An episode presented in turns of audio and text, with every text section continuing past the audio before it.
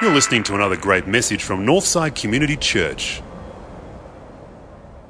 You know, people say to me, oh, the Bible, Graham, it's a bit of a dull book. I don't really get much out of it. Look, the Bible comes alive, really comes alive when we're prepared to have a little bit of a look at the context of the various passages.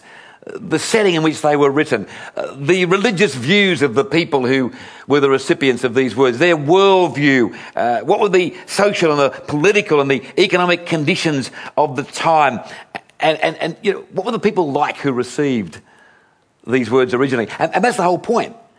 These words were written to people. They weren't just sort of all written up by the power of the Holy Spirit and then filed away till somebody got the idea, you know what, we ought to write a Bible. Let's pull all those files out with different people have been writing and we'll put them all together. No, no, no. These were written to real life people in real life situations. These documents were generally read. That's the whole thing. Most of the Bible was read to people at some point or another in some kind of meeting.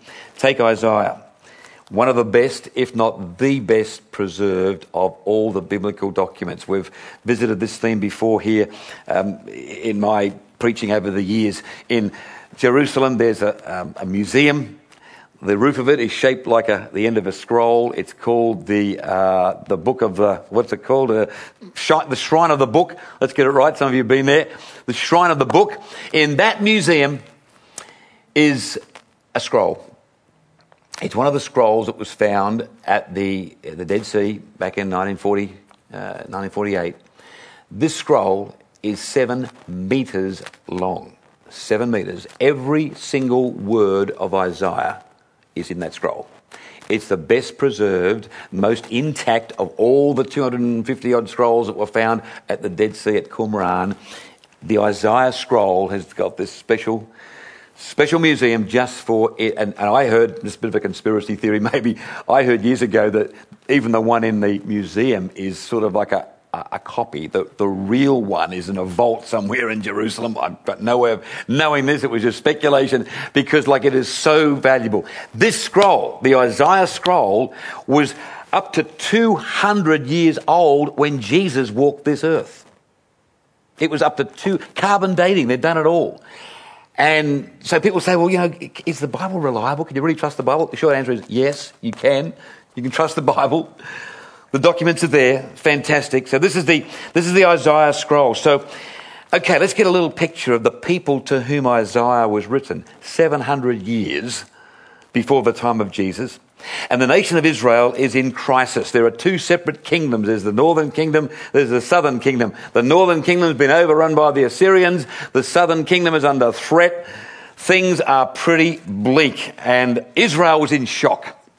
Like the people are just stunned to think that it could have got to this point. Previously, under the leadership of David and followed by Solomon, they'd known great power, great prosperity. They were a, a really a force to be reckoned with in the then known world. But in Isaiah's time, Israel was struggling to survive. Things had changed that much. In the midst of their misery and their oppression, God raises up this man, Isaiah. And he's raised up to to lift their spirits, to fire their imagination, to remind them that God was still on their case. He hadn't left them. And despite the absence of short term victories, nevertheless, God's plan was unfolding. And ultimately, that plan would involve the coming of a Messiah, a promised one. Friends, can you imagine that sort of backdrop? Can you imagine how these battle weary, spiritually dry, morally confused ancient Israelites would have responded to this incredible prophecy from Isaiah. Look at these words. The people who walked in darkness have seen a great light. They lived in the land of shadows, but now light is shining on them. Can you imagine how inspirational these words would have been? To these ancient people, these disheartened, these disillusioned Israelites. I mean, this was their equivalent to the I have a dream speech, you know. This was their road to freedom speech by Nelson Mandela. The movement from darkness to light has always been a very powerful, a very evocative image when trying to um, convey a, a revelation of a vision. Moving from darkness to light. It's always been a very powerful image. Many speakers over the years have picked up on this. It's certainly used in that way here in Isaiah. You see, when Isaiah prophesied about the coming of Jesus, he saw the event in terms of illumination, throwing light on some of the dark, shadowy areas of human existence. And of course, the light is clearly associated with our Lord. A few verses by way of refresher. John 8, verse 12. I am the light of the world, said Jesus. Whoever follows me will have the light of life and will never walk in darkness. Over in uh, John chapter 1, verse 4. The Word, Jesus, was the source of life, and this life brought light to mankind. The light shines in the darkness, and the darkness has never put it out. One more, John 12 and verse 46. I've come into the world, said Jesus, as light, so that everyone who believes in me should not remain in darkness. Jesus' light, it's all there. It's a huge part of, of his message. The people who walked in darkness have seen a great light. Friends, the coming Messiah would illuminate their world. That's the message of Isaiah. The coming Messiah would illuminate their world, giving them perspective, giving them clarity, giving them light for the pathway to guide them morally and spiritually. But of course, these promises aren't just for the ancient Israelites. They're for us. This is the living word. These, these promises are for us. This is the good news. This is the gospel. This is what we're celebrating at this time of the year. It's all about light. It's all about illumination. And, in, his Isaiah, in, in, his, in his prophecy, Isaiah is, is given certain names for the promised one. And they're mentioned in this, in this reading. And these names provide a key as to the type of illumination the Messiah would give to their lives and to ours. And you'd agree, like choosing a baby's name is very important, isn't it? A whole bunch of Northsiders have gone through that process just in the last few years. Sarah tells me we've had, I don't know, something like 30 babies born or something in three years. It's amazing. So you know what happens, you know, people go through the, the books and they go through the, the family history and uh, there's a, quite a process involved in selecting the right name because choosing a name can largely determine a child's destiny. Can choose how they're going to be treated and whether they're going to be paid out at school or not. You can be very careful in choosing the right name. I come from a generation of Grahams and Garys, Bruces and Brians, and Pams and Paulines, and Lornas and Lorraines. No problem with that. Good names, good Aussie names. But what a contrast to some of the names today. Wow. I think it was Gwyneth Paltrow, wasn't it, who, um, uh, who originally sort of started this trend, or at least uh, she's one name, she, she called her baby Apple. I don't even know if that was a boy or a girl. But uh, I guess if you had to pick a name, Apple would be the one. So, uh, and then followed Peach and Pepper. Not, not, this is not Gwyneth Paltrow, of course, just other people. Maple. Do you know that there, have been girls given the names of Diva, that's D E V A, Jazzy, Jury, Kershal? Boys have had names like, you've got a, uh, a certain number of names before these become proper names. Alpha, that's okay, it's a magazine, I guess, named after Cello, for the musically inclined. I guess if you start you know, choosing musical instruments for your kids, you, you could sort of like pick the right instrument for the right sort of mood and temperament, couldn't you? Cello, that's a sort of nice, soothing kind of instrument. Turbo. See a little bit of turbo in Zach there, Sam. Turbo. Maybe a middle name, not too late. I'm, I'm just throwing out ideas, that's all I'm doing. Zanel. There's a boy's name for you. Gosh, you know, you got to be so careful with, with kids' names. Wasn't it Johnny? Uh, is Johnny Cash? Look, I, I rarely go into the uh, strange world of, of country music. Uh, Sam, through Keith Urban, goes there a lot. Loves Keith Urban. Um, but look, when I have gone to the in that strange world, there's a, a, guy called Johnny Cash. We all know Johnny Cash. He wrote a song about the boy named Sue, and the, the father gave the, the kid a name Sue. And in one of the verses, I really love this. This is this is why I really should visit country mu- western music more often. Uh, this is clever.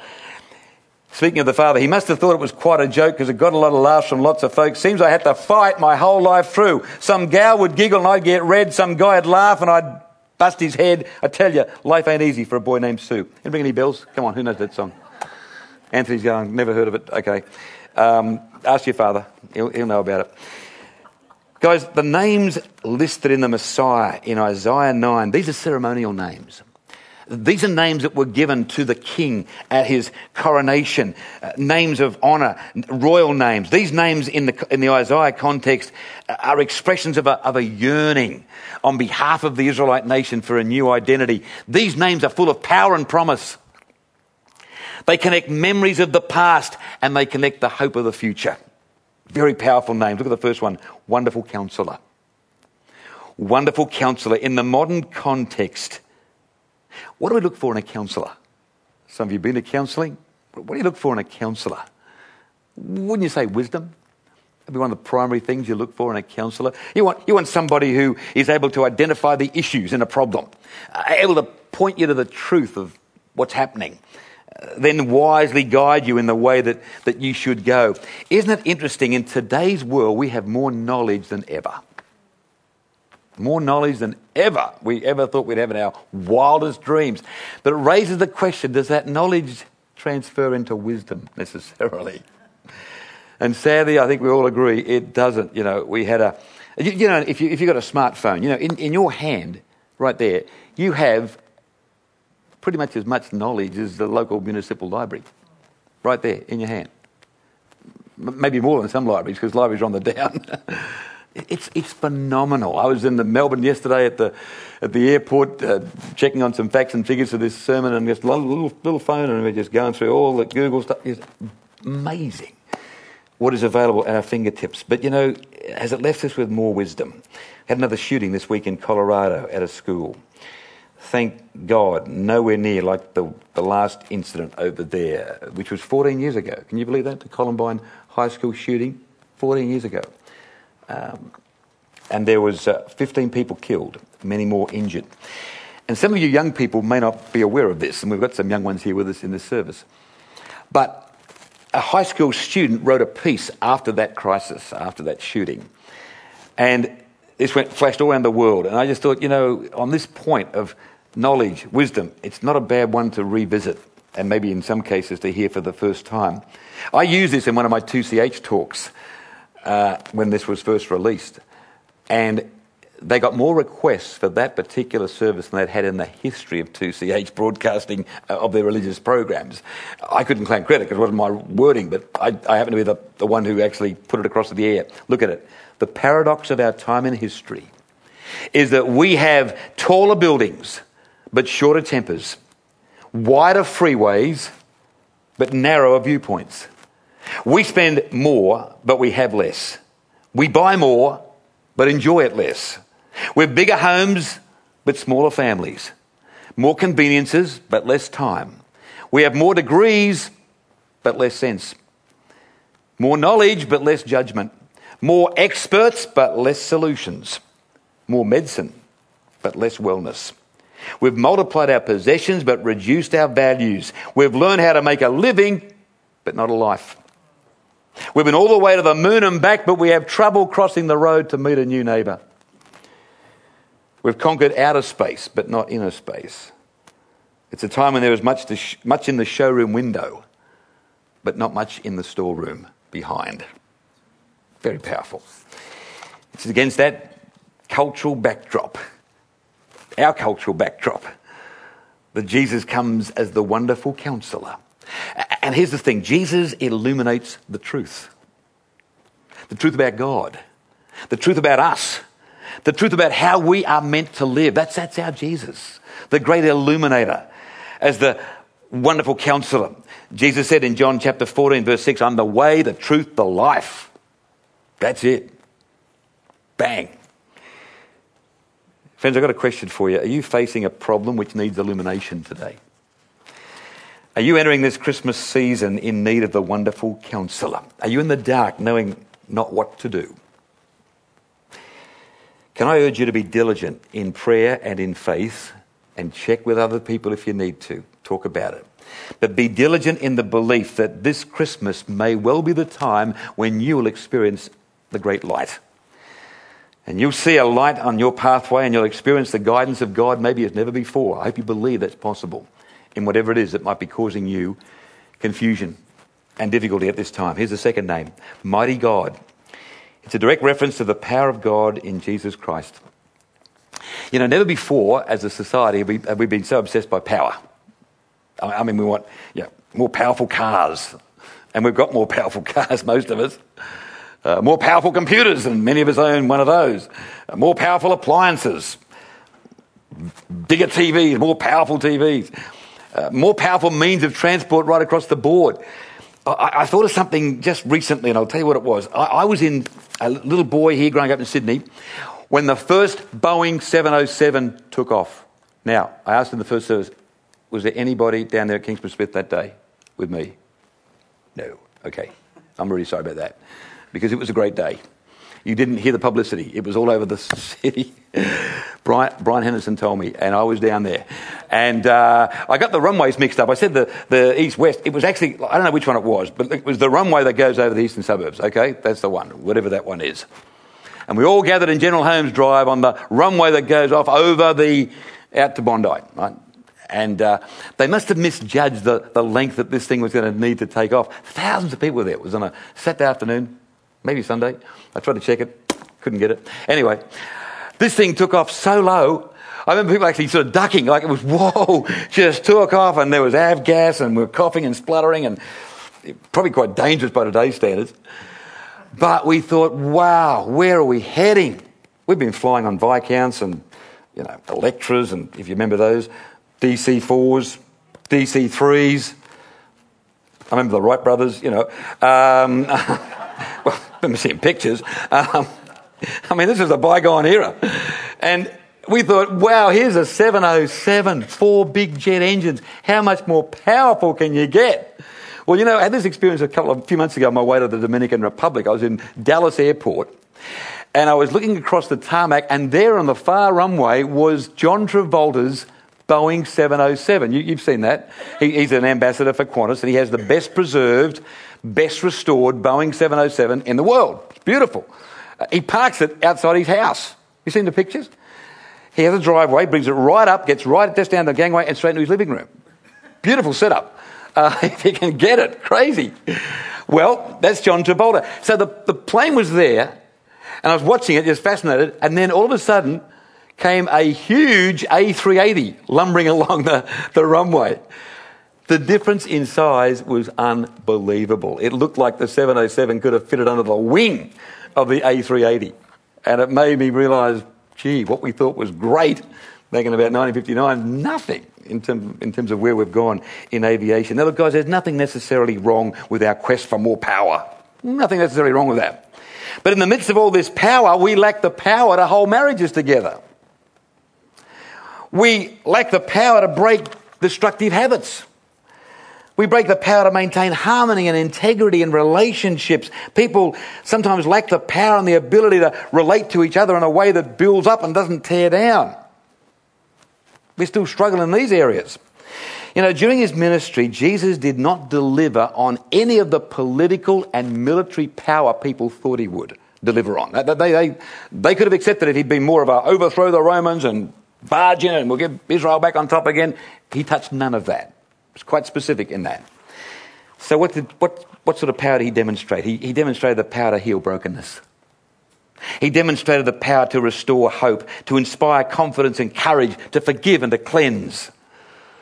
And today, as the one called the mighty God, the mighty God, Jesus illuminates the nature of life changing power. He just shows you what that's all about. Now, friends, this Christmas you could be among the people who see a great light. You might see Jesus Christ as you've never seen him before. He might illuminate your pathway as never before. He'll give you the power to change what deep down you know must be changed.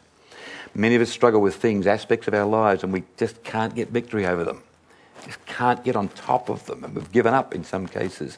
We're dealing with a resurrection power here, a power that's greater than anything that we know in this in this earthly physical life in terms of the spiritual and emotional capacity of this power. Let Jesus illuminate your pathway by showing you his life changing power this Christmas. Here's the third title for the Messiah Eternal Father. You know, despite the speculation in books like the Da Vinci Code, Jesus was never an earthly father. Okay, let's get that one right off. Of He was never a dad. But in his life and ministry, he did exhibit all the attributes of a great dad, a great parent for that matter compassion, fairness, strength, justice, kindness, and especially love. In the context of this verse in Isaiah, Jesus the Messiah would be a king who protects and supports his people like a father. Like a father loves to protect his children. A good ruler always wants to care for and protect and, and support his people. But even the very best of rulers one day die, they're no longer around. Not Jesus. No way. John 11, verse 25. I am the resurrection and the life. Those who believe in me will live, even though they die. And whoever lives and believes in me will never die. You see, friends, Jesus illuminates the never ending depth of God's love. It's eternal, it never stops. And that has to be good news in every generation for people who find themselves in the shadowy area of grief, loss, bereavement, sadness. The people who walked in darkness have seen a great light. You know, Christmas, we all know this. Christmas can be the saddest time of the year for some people. Because for some people, including people here at Northside this year, it's going to be the first Christmas when certain loved ones are not going to be around. And that's a very tough thing, and many of us have been through that, and some of you are going to go through that for the first time this year. And that's really hard when there's lights and there's music and everybody expects you to be happy. But when there's hope in Christ, and when there's a strong, unshakable conviction about the reality of eternity, that's got to be a welcome shaft of light onto the pathway for anybody, hasn't it? If you can be sure that one day there are going to be reunions, one day we're going to see loved ones again. Wow. That's got to be like a shaft of light illuminating the pathway in the midst of pain and sadness. What's in a name? Well, everything. Everything, when that name is chosen, is designed to connect memory and hope, promise and power, past and future. A name is everything. So the names of the Messiah Wonderful Counselor, Mighty God, Everlasting Father, and finally, Prince of Peace. And all the messianic names in Isaiah, of all the messianic names in Isaiah's prophecy, this is the one that's best known. Prince of Peace. And we can only begin to imagine the impact of this name, Prince of Peace, on those 8th century BC Israelites, a nation weary from the many battles they've been involved in with their near neighbours. But of course, Jesus' peace has nothing to do with the cessation of warfare. It's related to, or this, this particular name this, this particular name relates to what's happening within us personally. Jesus illuminates the secret to inner peace and harmony. Remember his words, John chapter 14, verse 27. These have got to be repeated over and over again this Christmas. Peace is what I leave with you, said Jesus. It is not my own peace I give to you, or rather, sorry, it is my own peace. It is my own peace I give to you. I do not give it as the world does. Boy, we could spend a, a lot of time unpacking that phrase. I do not give it as the world does. Do not be worried and upset. Do not be afraid. Peace is what I leave with you, says Jesus. Most people equate peace with the absence of conflict. Ah, that's peace. You know, you have the big family gathering, Christmas, a lot of tension. It's got to do it. And then everybody goes home, ah, peace. But we've ridden out the tension in those difficult moments. That, that's not what peace is in the kingdom of God. Peace in the kingdom of God is the ability to stay balanced together, confident, coping in the midst of tension, in the midst of the raging storm. That's the peace that Jesus Christ is talking about. And friends, when you make that discovery of what real peace is, That represents a huge movement from darkness to light. You can't get that from any psychologist or psychiatrist. That ability to stay peaceful in here when things are happening. As Isaiah said it would be, the people who walked in darkness have seen a great light. This was his prophetic promise to the Israelites of 700 BC, and this is the reality for us today as followers of the living Christ. Why was Isaiah so excited? Why is this prophecy such a, a vibrant book? Those parts. Well, he tells us, here it is, look at this. A child is born to us, a son is given to us. He'll be called Wonderful Counselor, Mighty God, Eternal Father, Prince of Peace. That's why Isaiah was excited. That's our message in a world that is looking for spiritual illumination. You realize that's what we're up against, you see? That's what people are looking for deep down, but they're looking in all the wrong places. They're looking for power, they're looking for more pleasure, they're looking for more peace in some weird sort of ways. But when it all comes down to it, it's spiritual illumination, which we believe only Jesus Christ can provide. People who walked in darkness have seen a great light. Sometimes the light's a little dim, but as I prayed with somebody after the first service, even in the dimness of the light, you recognize it. God brought you this far, and He's going to keep guiding you. Watch for the light. It's there. For us, it means that we have a chance at Christmas to let our light shine. How's that for a simple back to basics message? You know, in England, in the 18th century, before uh, the time of street lighting, under the reign of Queen Anne,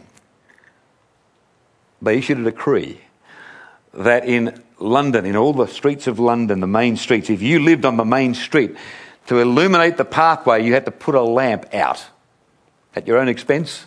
Put a lamp out somewhere between the hours of 6 and 11 p.m. just to help people on as they made their way around the streets. And somebody would go, would go before this or go around during that period and uh, with this one message hang out your lights. Hang out your lights. And friends, there's a voice moving among us this morning. I believe it's the Holy Spirit. And the message is hang out your lights. This is Christmas time. Hang out your lights. Help to illuminate the pathway for a spiritually impoverished, darkened world. Your world, the world in which you live and move and work. Hang out your light this Christmas. You don't know who you're going to help on the pathway as Jesus Christ makes himself known to people at this Christmas time. Let's bow in prayer, shall we?